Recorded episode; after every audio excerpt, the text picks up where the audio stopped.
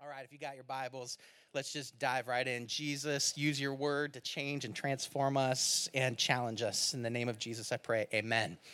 Amen. So we jumped into a series last week. I'm going to encourage you if you uh, missed last week because the power was out. Come on now, and uh, and it was a challenging week to get to church. Um, go online, listen to the podcast. Pastor uh, Andrew spoke and introduced the series incredibly well. And we're doing a, a series right now called Faces. Now I don't do a lot of uh, acronyms like when I'm preaching. Like it's not three points that spell a word very often. I don't have a problem with those things. I just don't do it that way uh, usually. But this series is actually an acronym, and it's an acronym for some of the one another statements that Jesus made. And those uh, statements are these He says, Forgive one another. He says, Accept one another. Care for one another. Encourage one another. And finally, submit to one another. And we, we drew this tension of the power that happens when we see people's faces and how important it is that we actually do see people. I remember being, uh, being young and coming from a broken home and uh, moving schools a lot of times and wondering if anyone actually knew me and saw who I was. And, and I would try on personalities. Do you ever do that? You go to a new school or a new place or a new job and a new environment, and I would try on new personalities to see if it would work better here to do this than something else. And so I tried a few things on. I tried on wannabe gangster.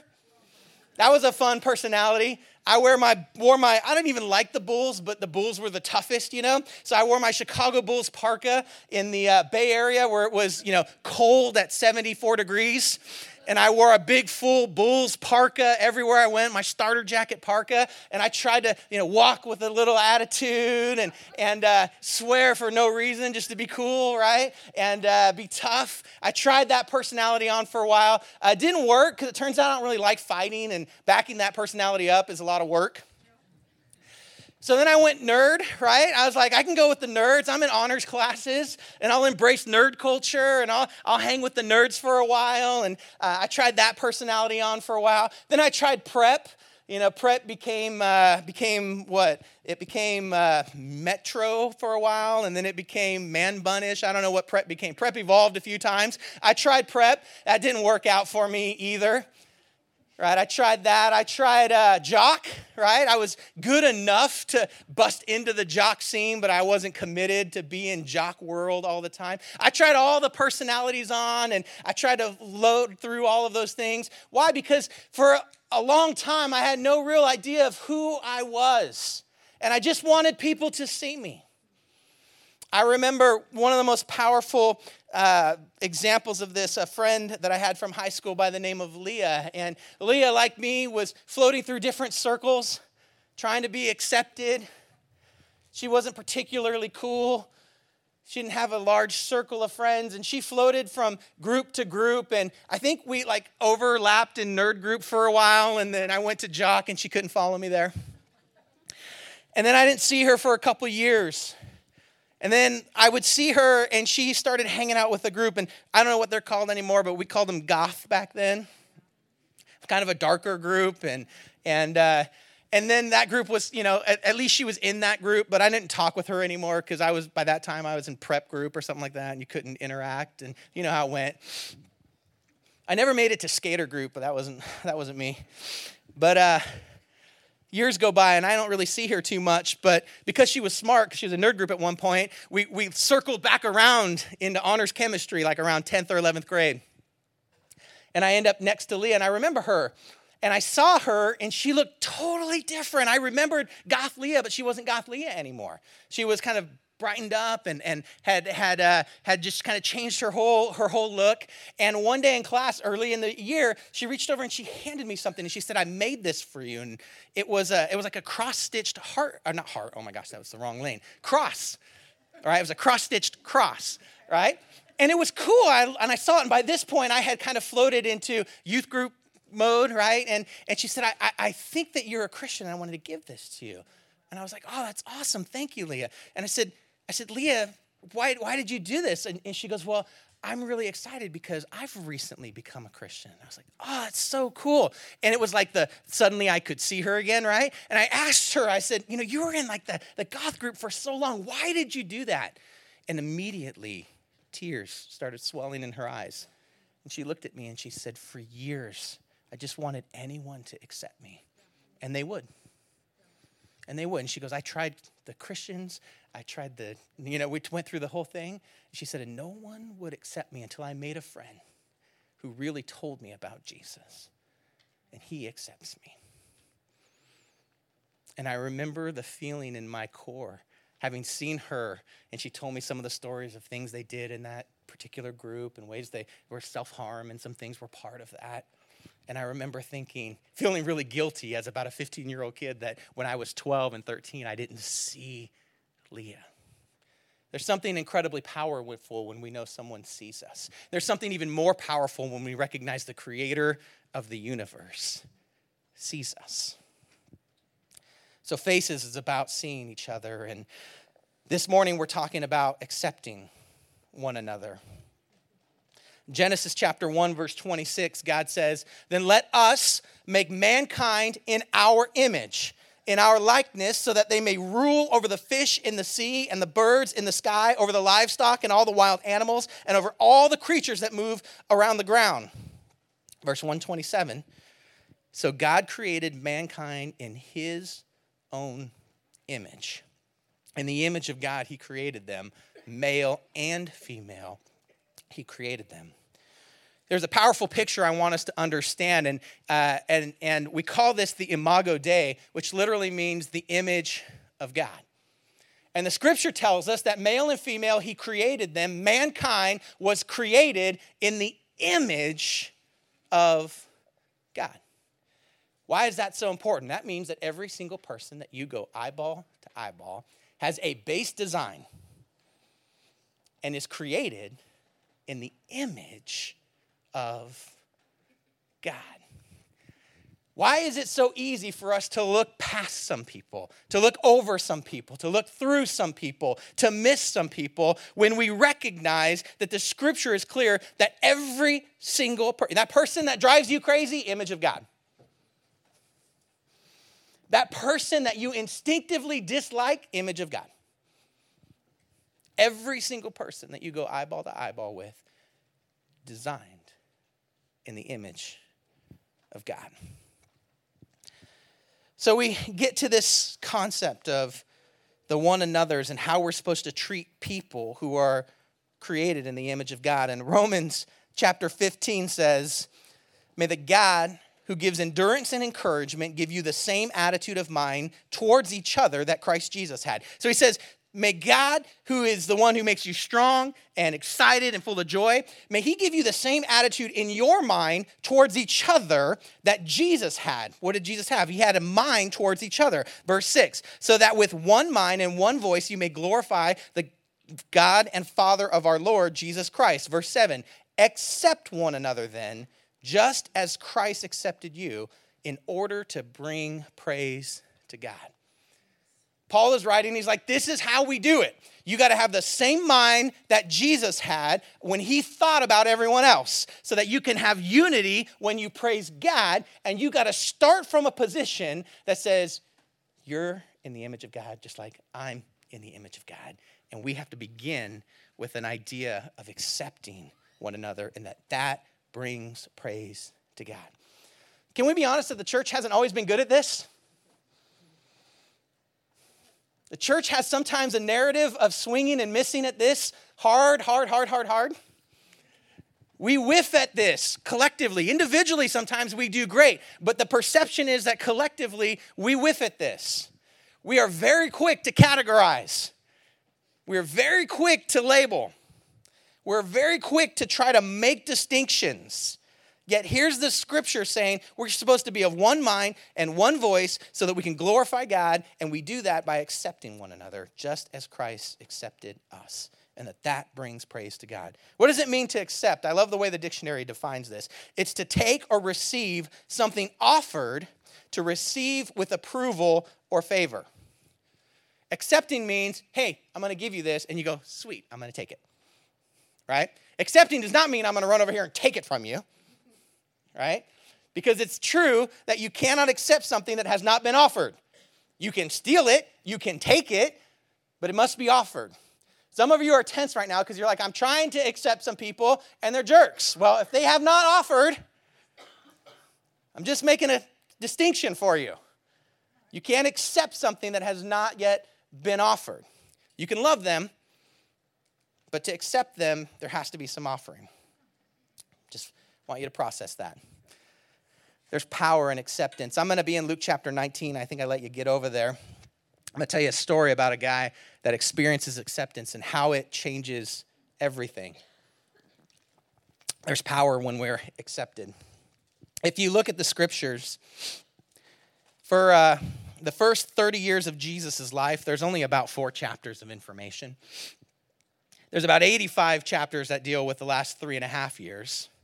But 29 of those 85 chapters are the last week of his life.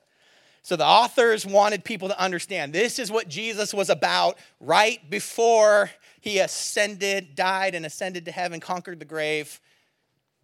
This is what Jesus was doing. And we're in Luke chapter 19 seeing the beginning of Jesus' march towards Jerusalem and all of the events that would happen there. And things are escalating and the conversations are moving quicker and quicker. And in Luke chapter 19, he's marching towards Jerusalem, but he's still in a town that you have uh, maybe heard of, a town called Jericho.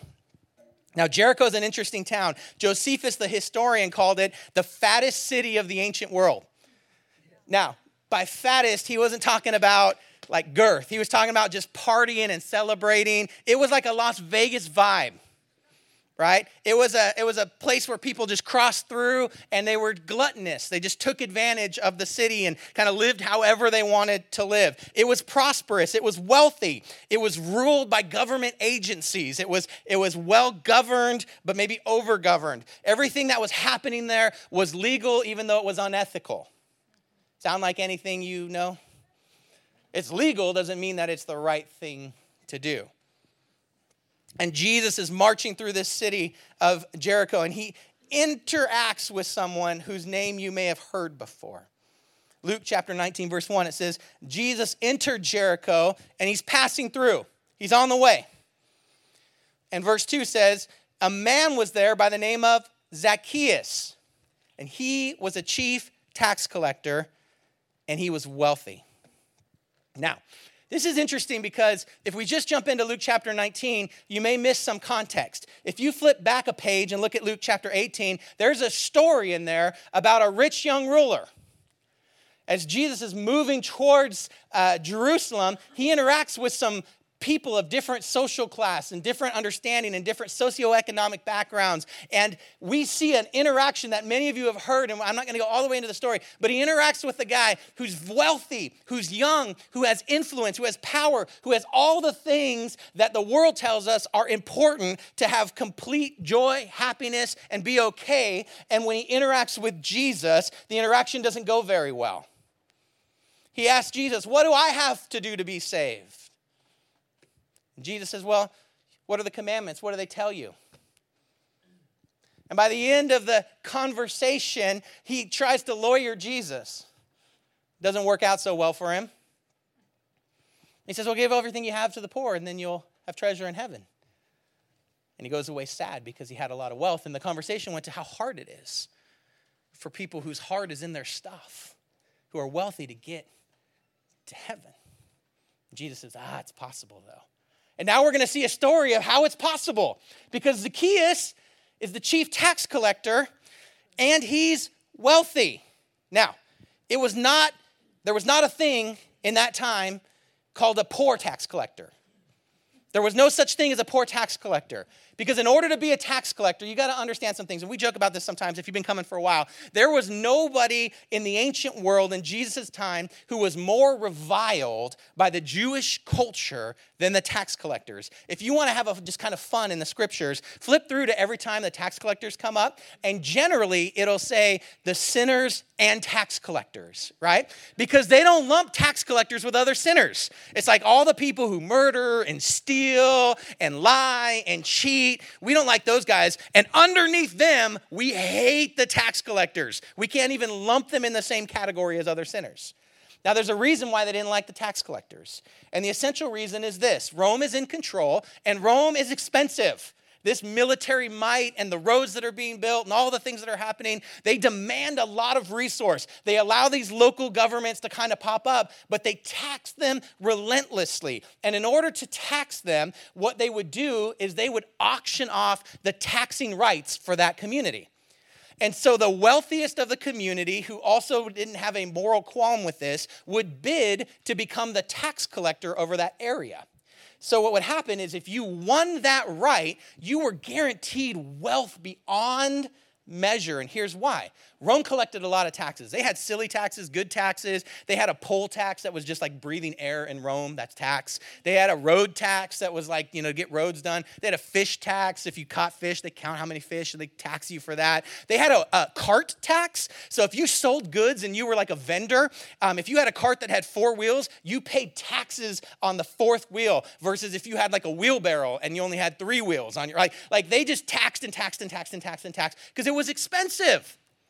So here's a tax collector who's hired by that area to enforce the tax laws, but he is told essentially, you can collect whatever you want, here's how much we need. So the tax collector would then go to people who he lived in community with, who were his people, who were also conquered by Rome, and he would steal whatever off the top he wanted beyond that. If he didn't like you, he'd say, You owe another 20%. You say, Well, I don't know 20%. Where does it say that? I'm looking through the code, the IRS code. Nope you owe 20%. Why? Because I said you owe 20%. Well, what if I don't pay 20%? Well, I represent Rome now, and there's a, a centurion, 100 guards that are just going to come and beat you and put you in jail and enslave you until your family pays that 20%. So essentially, you paid for the right to rob your neighbors. Can you imagine if Canada came and invaded us? Let's just leave it there for a second, right? And there was like a, just imagine that so we can have a laugh, right? No, it's awful.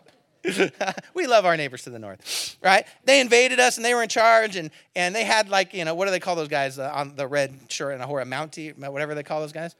Yeah, right? And they had one of those, like a, like a hundred of those in town, and they just went town town to town, or house to house with Charlie, and Charlie knocked on your door and looked at how your house was going and go, yeah, you owe another 10,000 right now, or we're just going to haul you out and throw you in jail. That's what it was like. That's why they hated these people. They hated them with a passion. He's wealthy. They hate him. He has power. He has Roman soldiers working for him. He was actually barred from synagogue worship. They kicked him out of church for this job. You weren't allowed to fellowship or be included anymore. But he has an interesting name, Zacchaeus, which literally means pure, innocent, righteous one. He's not pure, he's not innocent, he certainly hasn't demonstrated righteousness in his life. As a matter of fact, the only thing we know is because of his possession, position, he's ruthless, manipulative, and he's not very tall. That's all we really know up to this point. Verse 3, it says, He wanted to see who Jesus was, but because he was short, he could not see over the crowd. Man, I, I just want you to know if we had time, I would just break apart wanting to see who Jesus is. Some of you are in the room and you just want to see who Jesus is. You're not sure what's going on. You're just looking. I just want to see. Can I just get in the room? I'll deal with the parking lot and everything else. If I could just maybe see who Jesus is. And in his life, the way things had worked out to this point, he just wants to see is this the real deal? Is this the guy? Why are people so excited about this? But he's short. He has a physical encumbrance that he can't overcome. He can't see over the crowd. So look at what he does. Verse 4 it says, So he ran ahead and he climbed a sycamore fig tree to see him since Jesus was coming his way. This is a guy that's hated. I can imagine people trying to throw a leg out as he runs by, right? Trying to bump him. Nobody wants to let him through. He runs ahead. What's interesting is he's also a little bit childlike. I mean, his name means pure and innocent. And I don't know about you, but people in positions of power, when there's some pomp and ceremony going on, very seldom do they want to be seen running. And then, then they get to the end of their run, they don't want to be seen climbing a tree, right? They don't want to be seen like that. But he's okay putting himself in an uncomfortable position. Why? Because he wants to see Jesus. Some of you today are here and you're in an uncomfortable position, and my hope and my prayer is that you see Jesus. Some of you haven't seen Jesus for a while, and I'm wondering if it's because you haven't been willing to get into an uncomfortable position, but that's another thing.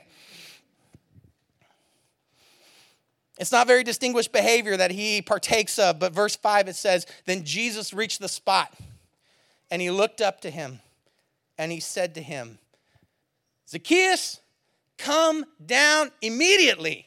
I must stay at your house today. I love that Jesus sees him. I love that Zacchaeus puts some effort in. He runs ahead, he climbs a tree, he gets out of his comfort zone, and he's just hoping to see Jesus, but Jesus sees him. Maybe you're just hoping to see Jesus, and the thing you need to hear this morning is that Jesus sees you. He sees you. He doesn't say, What's that fella's name on the tree? He doesn't say, Who's this? Who's this shorty climbing the tree? It's funny to think about because in that time, people I would be considered tall back then. Right? They, the historians will say they were probably the average height in that time was about five feet. So five feet is average in Jerusalem at that time. Zacchaeus is not a large man. I just want you to process that. And he climbs the tree and he wants to see Jesus. He just wants to see him. He's not trying to make a scene. He's not trying to draw attention to himself. He's trying to draw attention to himself. He would have said, Hey, Roman centurions that are over here, clear me a path and let me get face to face with Jesus. Knock some of these insignificant people over. He's not trying to bring attention to himself. He just wants to see if Jesus is the real deal, and Jesus sees him. Jesus looks up and says, Come down immediately.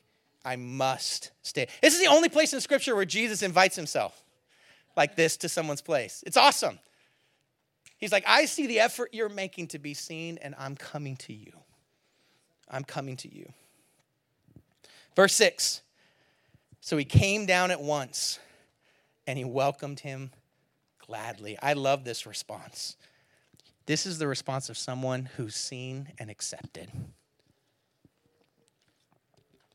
If Jesus knows his name, then he knows his profession. He knows he's outside of the synagogue and not allowed to worship with everyone else.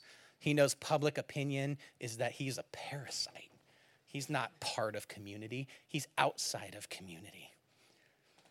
Why would Jesus look at him? He's someone that the, the, the, spiritual leaders of that time would have hated him.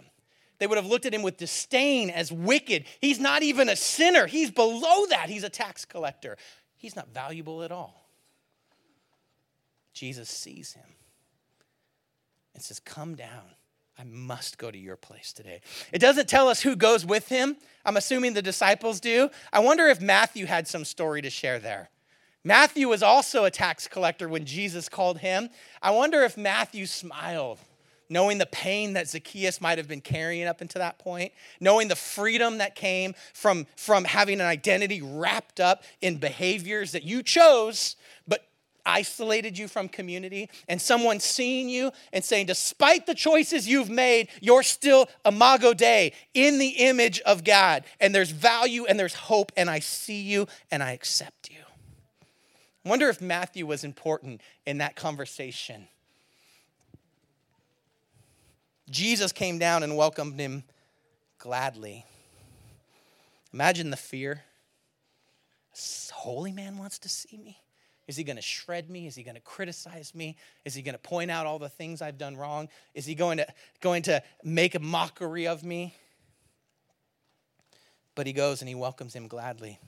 Verse 7, whoo Church, verse 7 is the, is the verse. Because all the people saw this and they began to mutter, Oh, he's gone to be the guest of a sinner. And they start to mutter. Can I just say this? Be on the lookout for the mutterers in your life. Click, unfollow. Click, unfollow. Click, some of you need to unfollow the mutterers in your life. Some of you are letting people speak into your life. You know what Jesus did to the mutterers? Ignored them, moved past them, didn't entertain the argument. When someone came up to him and said, You can't hang out with them, they don't fit. They're not, his behavior isn't holy. His behavior, it's anti what we want. It doesn't line up with the Old Testament law. It doesn't line up with what God's told us how we're supposed to behave. He's received the truth and rejected the truth and behaved immorally. You should get him out of here. And, and, and there's no way that if you're what you say you are and a person in the image of Christ, that you should ever hang out with that person. And the mutterers start raising up. They start being critical, bringing criticism. Don't you know how they live? Don't you know their lifestyle? Don't you know what they what they promote? Don't you know that ethnically they don't mix with us? Socioeconomically they don't mix with us. Their strategy for living it doesn't mix with us. Whatever the thing is you want to isolate and separate, the mutterers will always be there when you cross those lines and start accepting people right where they're at. Be on the lookout for the mutterers in your life. Can I just pause right here and and and be honest about something else too? if you don't have any mutterers in your life, if no one is critical of the way you love and the people you engage with and the people you care for, I'm just wondering if there's silence out there and you're like, hey, I crossed over a law and no one cares. No, uh, just saying. There's no mutters in your life, you're probably not reaching out across the line because they'll show up. They'll show up. Now, we don't know anything about what happens at Zacchaeus' place. We don't know if Matthew shares his testimony, if Jesus explains some things to him. We don't know any of the stuff. But what we do know is something incredible happens between these verses. Jesus is at his house. Zacchaeus sees the crowd turn on Jesus. The crowd turns on him for being kind and accepting towards Zacchaeus. They're criticizing him. They have some kind of conversation. And then verse 8 says, But Zacchaeus stood up and said to the Lord, Look, here and now, I give half of my possessions to the poor. And if I've cheated anyone out of anything, I will pay back four times the amount. Wait, what? Remember that rich young ruler we just saw a, a, chapter ago? Whose heart was so tied to his stuff? Here's another wealthy person interacting with Jesus, but has a completely different reaction. He reacts and says, Listen, because of the way you've treated me and reached out and assigned value, because now I know who I am, my identity is no longer in this stuff. And all the things that drove my identity before are no longer the drivers of my heart and my identity anymore. And he makes this statement that's incredible. He says, Look, Lord, I give half of the things I have, I'll just give them away. And if there's anyone out there, if there's anyone out there you've cheated, you're a professional cheater. Yes, I can say with certainty there are people out there that Zacchaeus has cheated. And he says, if there's anyone out there I've cheated, line them up. Tell them to bring receipts. I'm a tax guy. And I will take care of it. Now, this is crazy talk. Not only is it crazy, it's crazy because as, as someone who is in the Jewish culture, he would understand what the law was regarding his behavior, right? And the law said this in Numbers uh, chapter 5 uh, verse 6, it says, Say to the Israelites, any man or woman who wrongs another in any way and so is unfaithful to the Lord is guilty and must confess the sin they've committed. They must make full restitution for the wrong they've done and add a fifth of the value to it and give it to the person they have wronged. See, the law required 20% restitution. But he's like, I'm giving 400%. I'm not bound by the law anymore because I know who I am. Not only am I going to do what's legally and ethically right, I am going to go over the top. As a matter of fact, the only place that the law ever required something as wild as 400% was in Exodus chapter 22. And it said, when whoever stole an ox or a sheep and slaughters it and sells it must pay back five head of cattle for the ox or four head for the sheep. And essentially, what Moses was saying in the law of Moses here is if you steal something and consume it so that it can't be replaced, there's a type of punishment for that that's greater. You're going to have to go work harder to replace that. You You've literally robbed something that can't be replaced. And Zacchaeus says, I'm going to behave like I've done that. Not just that I've stolen money and wealth from people, but like I've stolen from the identity and the heart and the core of people, and I want to go over the top and restore that in a way that brings power and authority back into their lives. I'm going four times. Four times. What an incredible flip for someone who just moments ago was running through the crowd to just get a look at Jesus, just to kind of see if he's the real deal. But something powerful, something incredible happens in his life when Jesus looks at him and says, Zacchaeus, I know who you are. I accept you. I'm coming to your house. Get down out of the tree. Stop kind of being obscure and off to the side and all of these things. I know who you are, and I'm coming to your house. And something breaks. Zacchaeus doesn't ask what the rich young ruler must ask. What do I have to do to get saved? He's not negotiating with Jesus. He doesn't ask that question. Instead, he says, I'm saved. What do I do now? I've experienced you. What can I do now? Let's start with the thing that's had a hold on my heart, that's defined my identity, that isn't authentic, that isn't your best for me. Let's put that on the table, get that out of the way. What would change if that were the case? How powerful. What a great juxtaposition of these two stories. In Luke chapter 19, verse 9, Jesus says, You see, today salvation's come to this house It wasn't because he gave the money away, it's because his heart was transformed and changed. Because this man too, oh, so good, is a son of Abraham. What is he saying? This guy is also created in the image of God. This guy that you treated like an outsider, this guy that you treated like he didn't have the same value as everyone else, is also in the image of God. Verse 19, 10, I'm sorry, for the Son of Man came to seek and to save the lost. I love that Jesus didn't say, now go pay everyone back what you've stolen. And if they've done more than that, then give them four. He doesn't give them this instruction. It's not manipulative out of the heart of Jesus. It overflows out of the transformed heart. And what is different? He's experienced the acceptance that comes from knowing that he's also loved by God. Even though his behavior up to this point has been a rejection of the heart of God. You see the power of acceptance. So let's talk about acceptance because I'm running out of time. Let me give you some tools. Acceptance is not everything you do I like. Acceptance is not everything you do I just pretend like I like it. You're doing things that are destructive to yourself and to me and to others. And I accept you. High five, keep doing it. That's not acceptance. Acceptance is also not everything you do I allow. As a matter of fact, I may not allow some things, but I can still accept you. I might, I might not allow you to keep being destructive to my life, but doesn't mean that I have rejected you. I might come strong and say these things aren't going to be okay in this place, but it doesn't mean I've not accepted you. So then, how should we show acceptance to one another? Let me give you three quick ways. What if we started practicing biblical hospitality?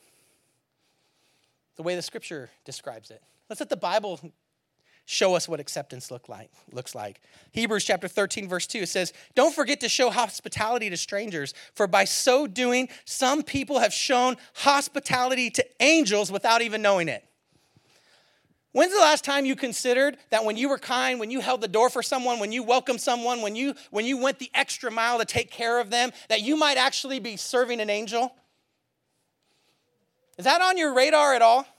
Does that feel like fantasy land to you? Because that's biblical. Does that feel like something that couldn't possibly happen in your worldview and in your space? Because that's what the scripture tells us. Sometimes when we're demonstrating hospitality, biblical hospitality used to welcome people, feed people, take care of people, treat them like they're valuable, and entertain the stranger. And sometimes that stranger, come on now, is an ambassador sent by God. I'm just saying. Just saying. Are you sure you haven't entertained an angel? What if we showed biblical value to people? What if we showed biblical value to people?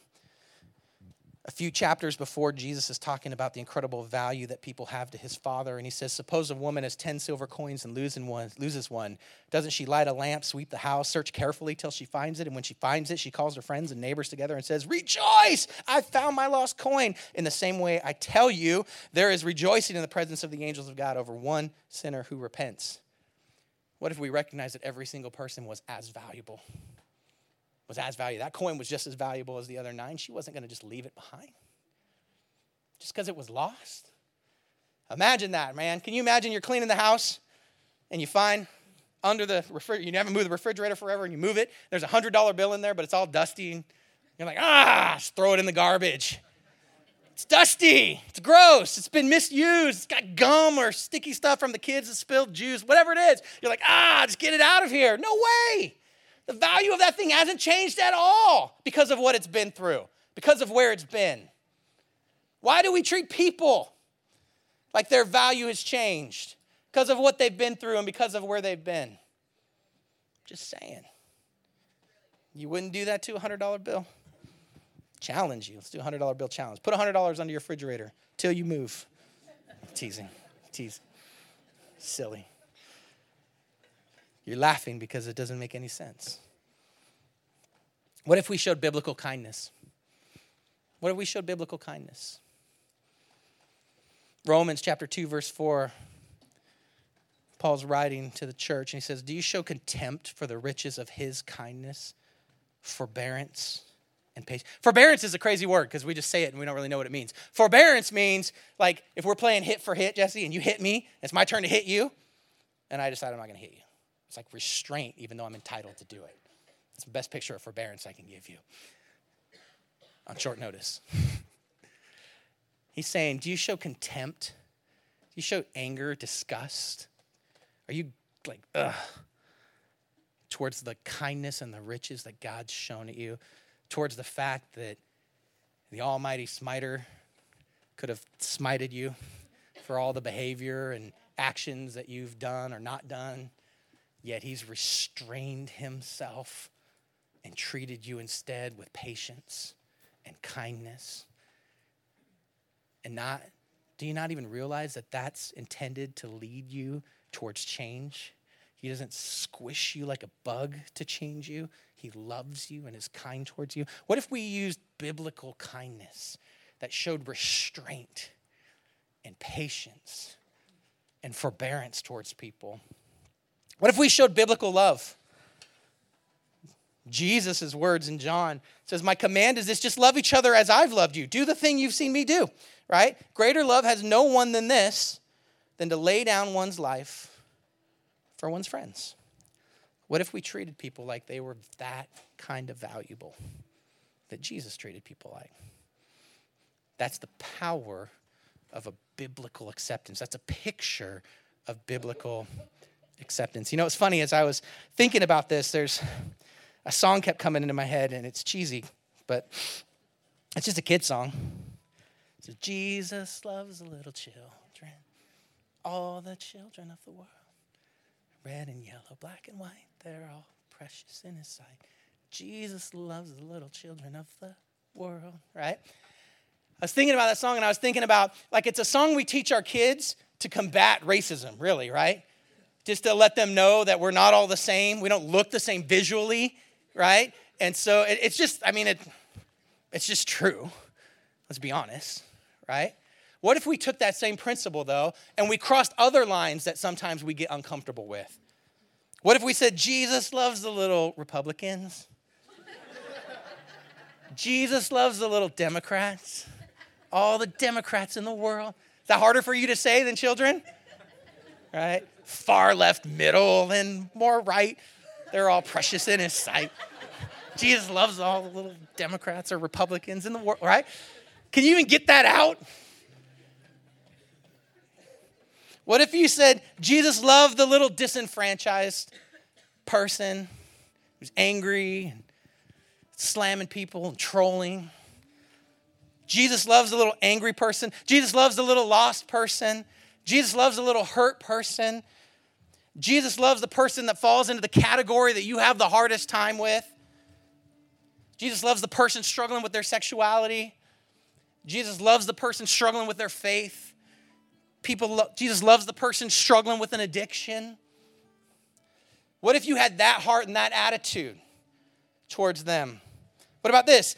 Jesus loves the little neighborhood, the little neighborhood where your house is at. He loves all those people that don't rake their yards. and that annoying neighbor's cat. Jesus loves the little neighborhood where you're at.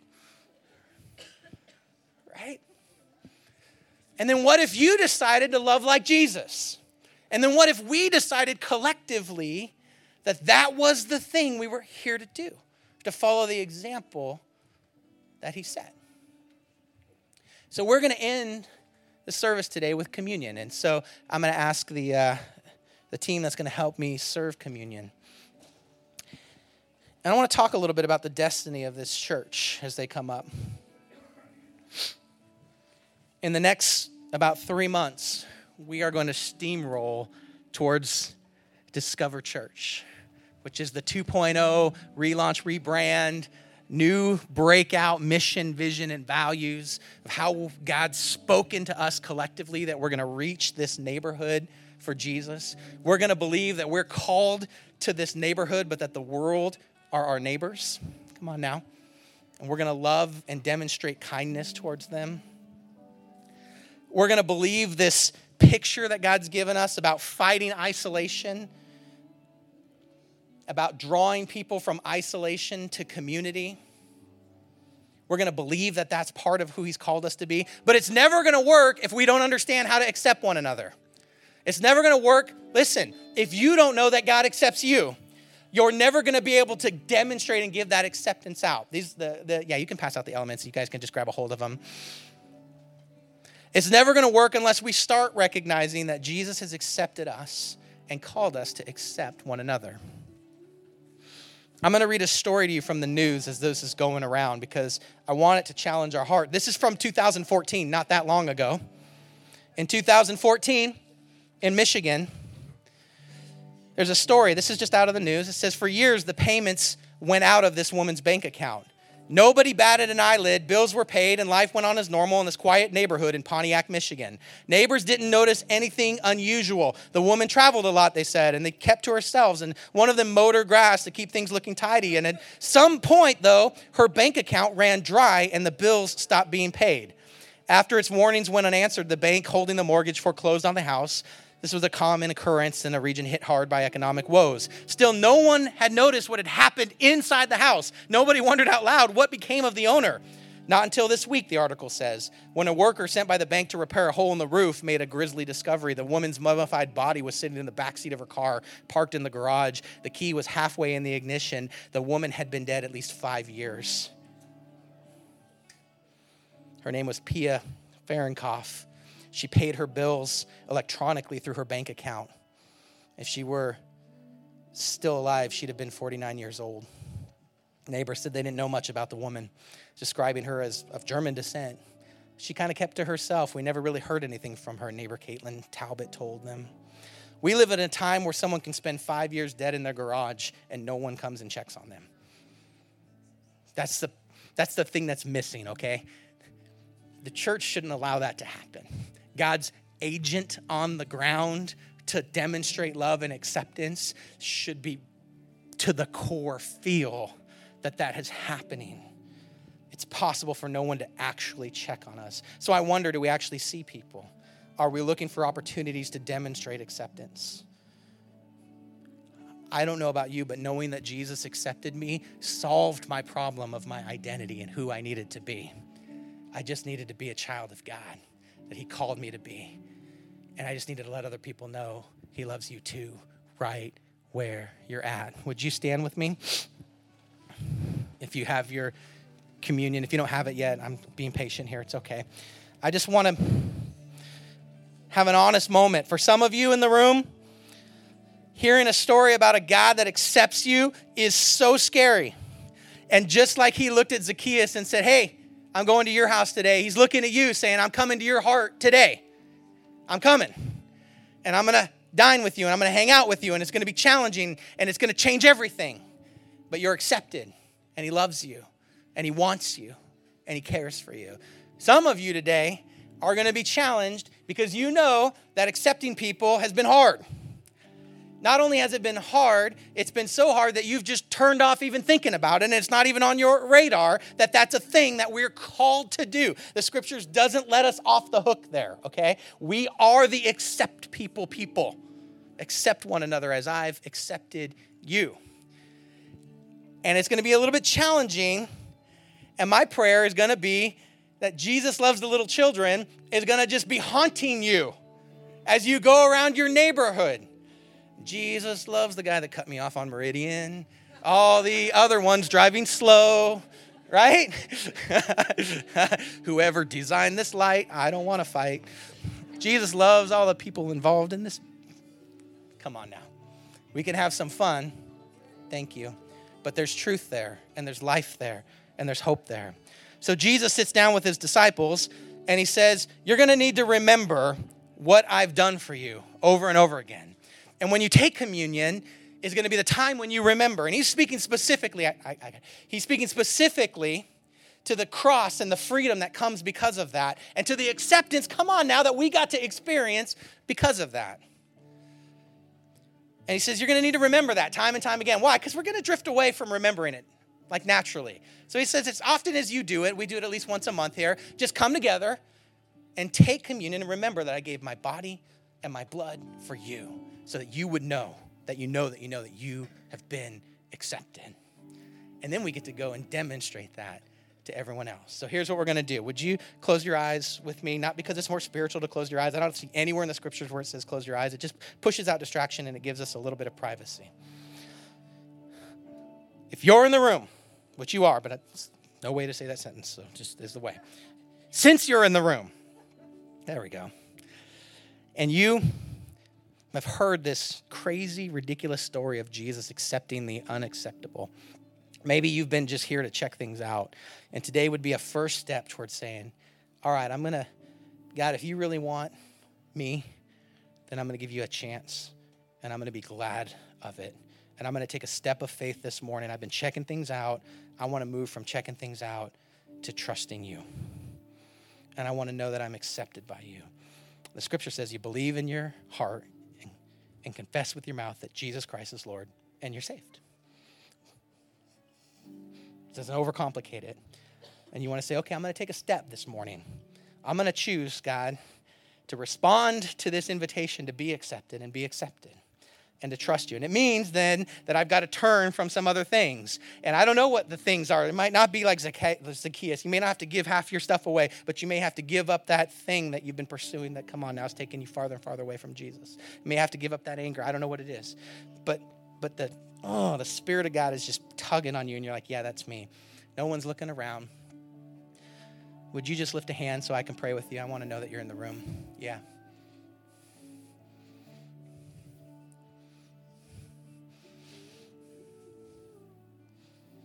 You can put your hands down. Just so you know, that was 11 hands that just said. Some of you are in the room, and the challenge for you is going to be not that you've been accepted, but that you have margin and room to be who Jesus has called you to be and accept the people that he puts in your path.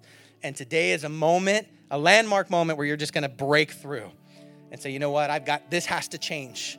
I have to get this right. I've been called to this, designed for this. And you'd say, you know what, this has been hard for me, but I'm gonna, I'm gonna move towards accepting people. I feel the Spirit challenging me to do it, and I need to respond. Would you just lift a hand so I know I'm talking to somebody? Yeah. Yeah, all over this place. Yeah. Hallelujah. Would you hold the bread, Jesus?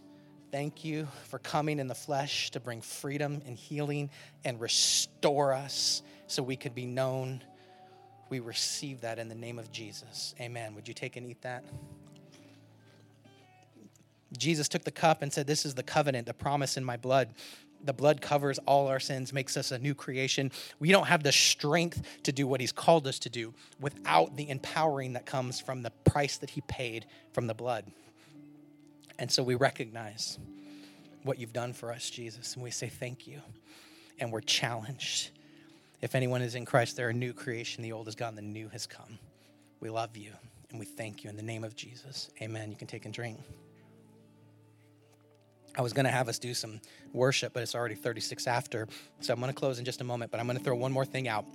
We mentioned um, small groups. There's more stuff coming. If you haven't if you just raised your hand and you haven't walked through rooted with us rooted is where we answer your questions and we, we start having conversations and we start taking the next step. Gonna, there's going to be some rooted groups offered in the next couple weeks. You'll see at least one and uh, maybe two if there's more people that need it but i want to encourage you to do that. Let me just pray over you. Jesus do the thing that only you can do. Take the word that you've put into our heart and may it transform us and challenge us to, to love all the people of the world. In Jesus' name, amen and amen. God bless you, church.